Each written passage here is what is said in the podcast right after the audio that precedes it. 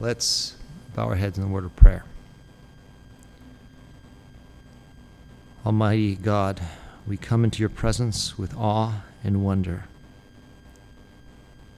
Lord, we know that in your throne room the very doorposts shake, the voices that cry out, holy, holy, holy. The smoke fills the entire temple. Your, your presence is overpowering in light and majesty. And yet we have this incredible privilege that we are allowed to enter into that awesome presence as children. Father, we pray that this afternoon you could speak to our hearts the things that we need to hear through your Spirit, through your living word. Lord, that uh, we could shake off the dullness of mind and spirit, and that we could hear with hearts that are prepared, not only to hear, but to do. We pray these things in Jesus' name. Amen.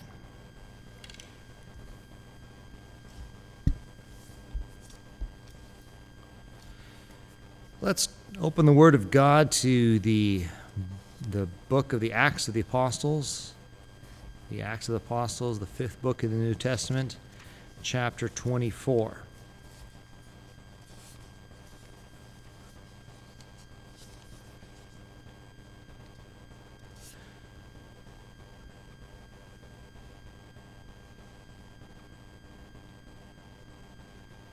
I'd like to begin reading with the Lord's help from verse twenty-two of chapter twenty-four. Chapter twenty-four, beginning to read verse twenty-two. And when Felix heard these things, having more perfect knowledge of that way, he deferred them and said, When Lysias the chief captain shall come down, I will know the uttermost of your matter. And he commanded a centurion to keep Paul, and let him have liberty, and that he should forbid none of his acquaintance to minister or come unto him. And after certain days, when Felix came with his wife Drusilla, which was a Jewess, he sent for Paul and heard him concerning the faith in Christ. And as he reasoned of righteousness, temperance, and judgment to come, Felix trembled and answered, Go thy way for this time. When I have a convenient season, I will call for thee. He hoped also that money should have been given him of Paul, that he might loose him. Wherefore he sent for him the oftener and communed with him. But after two years, Porcius Festus came into Felix's room, and Felix, willing to show the Jews a pleasure, left Paul bound. The context of uh, this passage we read, we know that um, Paul was captured by a, a, a mob in Jerusalem, and we were about to kill him, and was rescued by Lysias the centurion.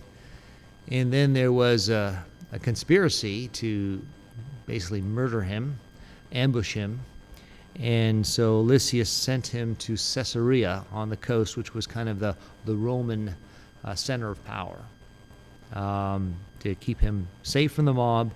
And this is when the uh, Jews came uh, to make their case against Paul and to try to accuse him of stirring up trouble all around uh, the Roman Empire, and that he had desecrated the temple and he was worthy to die.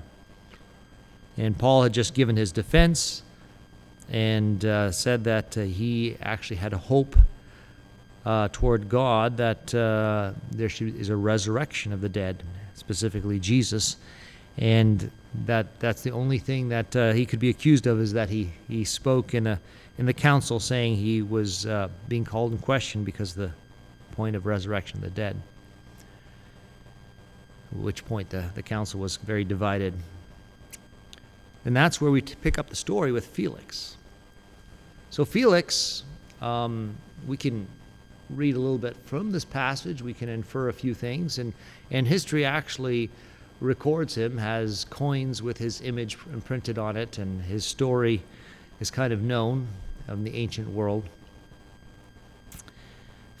Uh, Felix was, he said he had more perfect knowledge of that way, and he deferred them. So he knew, he knew a fair bit about Jewish customs, having been the commander. He himself was a Greek. He was the son of a Greek king, and he was made a Roman freedman along with his brother. And his brother was in a very influential position as the secretary-treasurer of, of the Emperor Claudius. And that's probably how he got into this position of being um, the procurator here of Palestine. And he kind of knew how to handle things, as he was very politically astute, knew how to take advantage of situations, not always with scruples. Uh, we read here about his wife Drusilla that shows up with him to, to hear a little bit more. He was curious about the gospel. He wanted to know more about what Paul believed, and so he came with his wife to hear that. This is his second wife. His first wife was also named Drusilla, was also a princess. This Drusilla here is actually um, the sister of Herod Agrippa and the sister of Berenice, we're going to read about in the next chapter. Uh, so she was from that ruling class, and uh, she was already married when uh, Felix noticed how beautiful she was and wanted to have her. And he sent a, a magician, Simon, to kind of charm her and tell her how wonderful life was. And he, you know, the first pagan king who Drusilla was married to had to circumcise himself and commit to following Jewish ways, but Felix found his way around that. And he was able to add an already married woman as his second wife without, you know, committing to any of the Jewish customs. And uh, he's known in history, uh, Drus- uh, Drusilla actually, she's known as, her, her son and her probably died in Vesuvius um, eruption. But Felix didn't last here. He was, uh, took advantage of the fact that in Caesarea there was a kind of a polarization, a division, kind of like we see in our culture today, where people are kind of uh, having some unrest, one versus the other. In this case, it was the Jews versus the Syrians. And in his brutal suppression, he kind of took advantage of that to basically um, steal from the people he was suppressing and take advantage of the unrest to, to profit himself. He was removed from his post and called into question, but his, his close ties with his brother probably got him off the hook, and he was never um, imprisoned for that. So that's the kind of man Felix was, just giving a little context. So now Felix, with his wife Drusilla, is hearing the gospel. And what does Paul start with for this man? Usually when we think of the gospel, we start th- we think of the cross, we think of Of, of Jesus dying in our place. He's cl- already mentioned the hope of the resurrection as the God's accepting and, and, and the victory over sin and death it represents. But that's not where he starts with Felix. Now here's the man. He's he's witnessing to a man who, who literally has his life in his hands, can sentence him to death or not. He he he basically, in the opening verse here, he he rescued him from a certain death, because if Felix had given in to the Jews' request that Paul be brought back to Jerusalem, that conspiracy of forty people that had said they weren't going to eat or drink until they killed Paul would have definitely ambushed him and finished him off. So he had he had the power of life over death, life or death. But was Paul careful? Was he choosing his words? I'm sure he chose his words, but did he hold back the full gospel, including the bad news that the good news is the answer to, which is a temptation for us when we share the good news? He reasoned of three things. Three things was he has a, had a three-point sermon, if you will. There were three main points that he shared with Felix and his and Drusilla Agrippa. Righteousness, temperance, judgment to come. Righteousness, temperance, judgment to come. Righteousness. The fact that there is an absolute standard that we are answerable to. There is right and wrong. It's not might makes right. It's not whoever's in a position of power gets to get whoever he likes and take whatever he likes because they are in a position of power that they can get away with it, which was clearly the ethics that Felix lived by. And we can certainly see many places around the globe, and it's no longer so far from home, where that is the ethic. That people are abandoning biblical-based right and wrong and substituting for it human-based, let's make things that feel good right, which is the second point. The second point he talks about is temperance, that it's necessary to have self-control. It's that it's not if it feels good, it's right, which is kind of a popular way of defining good. No, we need self-control because there's something inherently twisted and wrong about some of our desires. They are they're out of balance. God has given us these desires, and in the right context and in the right limits, they can be healthy desires. The desire for food, the desire for procreation, the desire for, for respect. All of these things can be healthy in the right context, but out of balance, they are damaging to yourself as well as the people around you, as we see even Felix's greed and lust causing damage to the people he was supposed to protect. But it's not just Roman tyrants that have a problem with temperance. If we're honest, it was Solzhenitsyn who said, uh, you know, who, as he's writing about the gulags and, and the horrible uh, Soviet oppression of and, and, and killing of millions, he says the line between good and evil. This is, if you think this is a political polemic, he says, you can close this book because the line between good and evil, he says, goes right through our own hearts. The good and evil are within each one of us. That we shouldn't fool ourselves to think that only Roman tyrants or communist dictators or evil people elsewhere are, have a problem with temperance and unrighteousness. And so we come to the third point. Paul, speaking to a man who holds his life in his hands, does not hold back from the word hell. Judgment to come. Even you, Felix, even though you may be untouchable by the highest power on this planet, and when you're called to Claudius's court over clearly documented abuses of power, you may get off, but you're not going to have any such luck in the judgment to come. Because the judgment to come is not just the court of earthly law. This past Wednesday, we read through chapter twenty of Revelations, when it talked about how, let's, let's read it.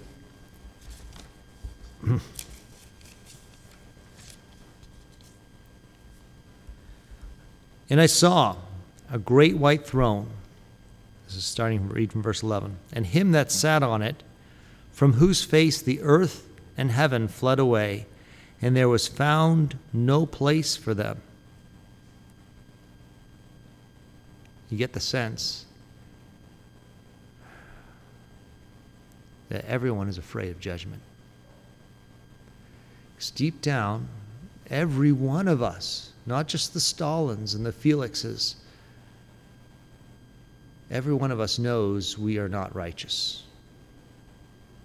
Everyone knows that we have not been temperate. Everyone knows that when the books are open, and I saw the dead, small and great, everyone stand before God, and the books were opened. The books of our own deeds of righteousness and unrighteousness. But thank God another book was opened, which is the book of life. And the dead were judged out of those things which were written in the books according to their works. It might scare us that Google has a record of our, all our online transactions, all our online viewing habits, everyone we've talked to. We get concerned about privacy now that the government really can know everywhere you've been and when and with who and and can, can cross-reference that all. Makes us feel like we're naked and exposed. How do you think we will feel on Judgment Day when the books will be opened? And it won't be just technological traces, but every detail, not just in a subjective, hypothesized way, but in a clear objective by the one who is omniscient and omnipresent, will be documented. And you won't be able to challenge it. Out of a ten thousand questions, it says you will not be able to answer one. Then we will be naked and exposed. No wonder, no wonder earth and, and, and heaven are fleeing away. No wonder in chapter six they're, they're, they're crying for the rocks to, to cover them. They're looking for some kind of cover for their sin. Because every one of us will have to give an account for the works, according to our works.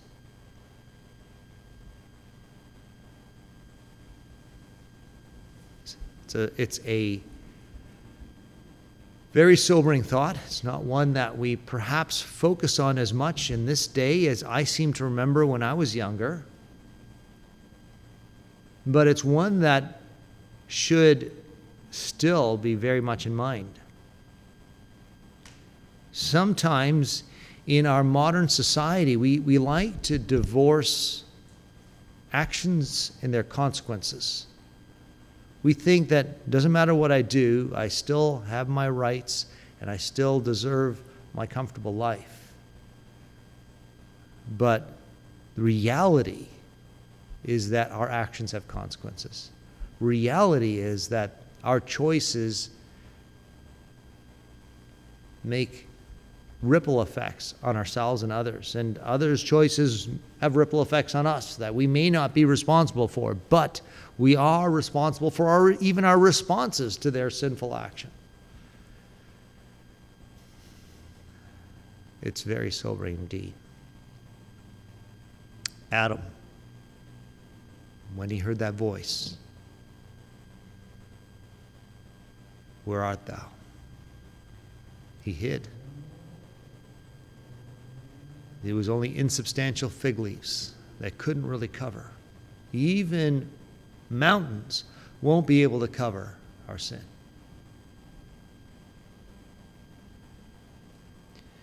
And this is something that is certain, as they say, you know, death and taxes, but Hebrews says it differently. It says it's appointed unto every man once to die, and after that, the judgment.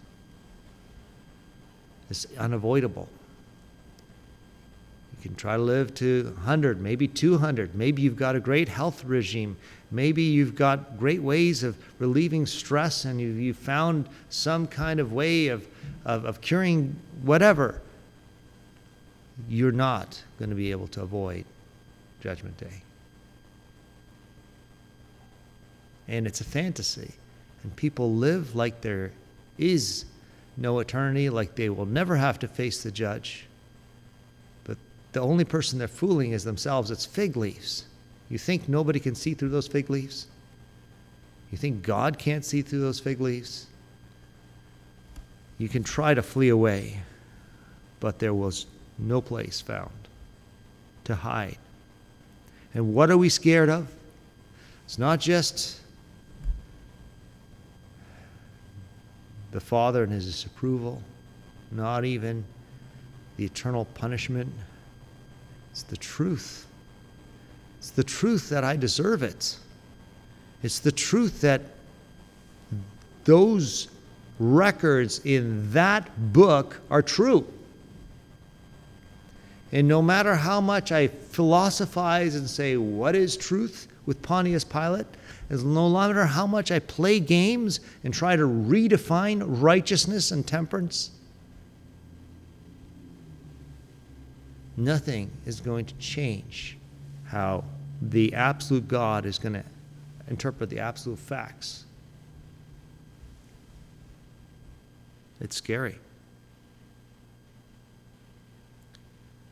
And whosoever was not found written in the book of life was cast into the lake of fire. It's binary. It's binary. It's like one or the other. Either you are written in the book of life, or you'll be cast into the lake of fire. How can it be binary? I'm a better person than so-and-so. Don't you see the things I've done, the sacrifices I've made, the times I've I've gone out of my way to, to be kind and do things I, I didn't have to do? Doesn't that count for anything? I've been a good person.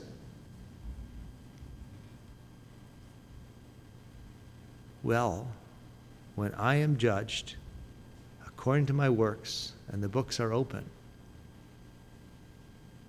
there's going to be things in there that are going to be quite clear. And it's going to be true not just of me. But there is one thing that can cover. It's not fig leaves. It's not even whole mounds full of rock. The blood of Jesus Christ can cover my sin. And it's in the blood of Jesus Christ that my name can be written in the book of life. It's by his grace alone. And that's the other destiny. That's why he died, because he knew that I had no chance. He knew my own lack of temperance. He knew my inability to stand up, to, to measure up to his divine standards of righteousness, as opposed to some contrived standard of righteousness that I always happen to define just below mine. He, he knew, and that's why he sent his son to die in my place, so that I could have an alternative to the lake of fire, which wasn't even created for me, but for the devil and his angels. But the devil and his angels didn't want to be alone, and so they are deceiving themselves as well as you. So they have that company for eternity. But you do not have to be fooled. But yet, you just said, Edmund, that Hebrews says that it's appointed to man once to die, and after that the judgment. What about the believer, the one who is written in the book of life? They will be judged too. They will be judged at the Lamb's book of at the at the judgment seat of Christ. Paul spells out to us. And there is going to be still consequences to my choices. Just because Jesus died in my place doesn't give me some kind of a carte blanche to do whatever I wish without consequence. My Lord will hold me accountable whether I have obeyed or disobeyed. And there will be crowns or perhaps as we read in First in Corinthians, Second Corinthians three, that you know all all may be burned away, but I will be saved yet so as by fire. There may be nothing left. Once God looks at my motives, once God looks at um, my life, there are some things that are going to survive the fire of that testing and will be precious stones and jewels and uh, gold, and other things that are just going to be hay, stubble, burn up quick, flash in the pan, and then gone. Probably a lot of my internet viewing will be in that latter category. Stuff that is just a waste of time. But where we serve one another, as we heard in the song, out of, a, out of love,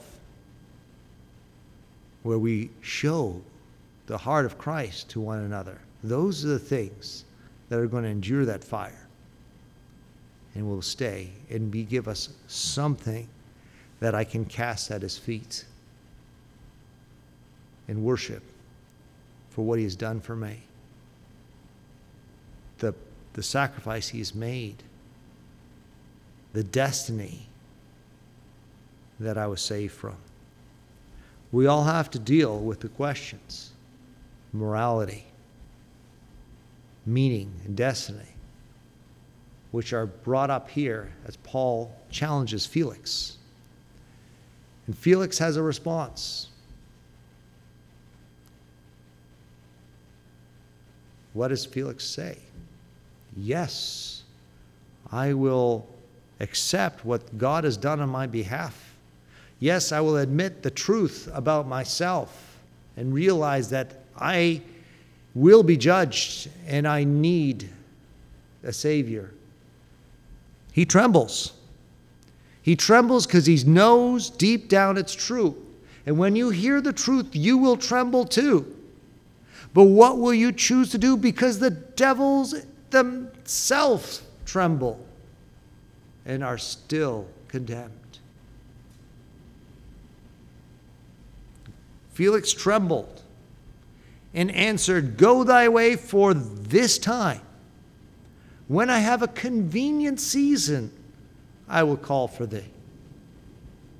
Seemed to be uh, one of Felix's often used techniques. He used it on the Jews. You know, uh, when Lysias the captain come down, then I'm going to know. So, you know, we'll just, we'll make this decision now, and by then it won't matter. Procrastination.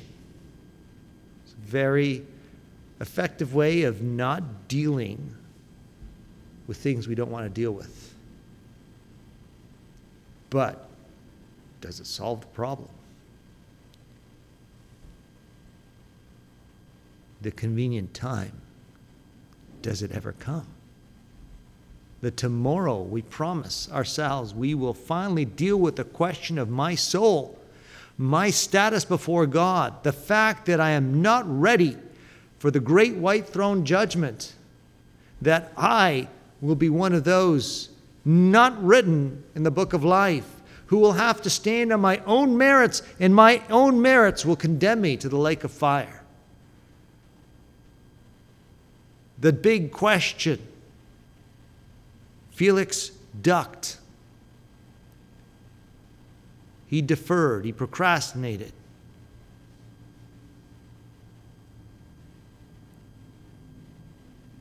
What do we do? It didn't work for Felix. It's not going to work for you either. I beg you, stop running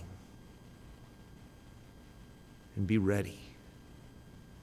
If God hasn't got our attention with all that's going around in this world today, by shaking up the very fabric of society and economics and and and uh, rights that you think you had a year ago, and all kinds of things that you trusted that are proving themselves to be paper thin. What will it take? How long will we say, when I have a convenient season? We need to come to God when He calls, and we need to be urgent about it, because we don't know when we're going to be called for account. It may not be Felix being hauled off to the court of Nero, but one day we will stand in the court of the Almighty. At that time, you will want your name written in the Lamb's Book of Life.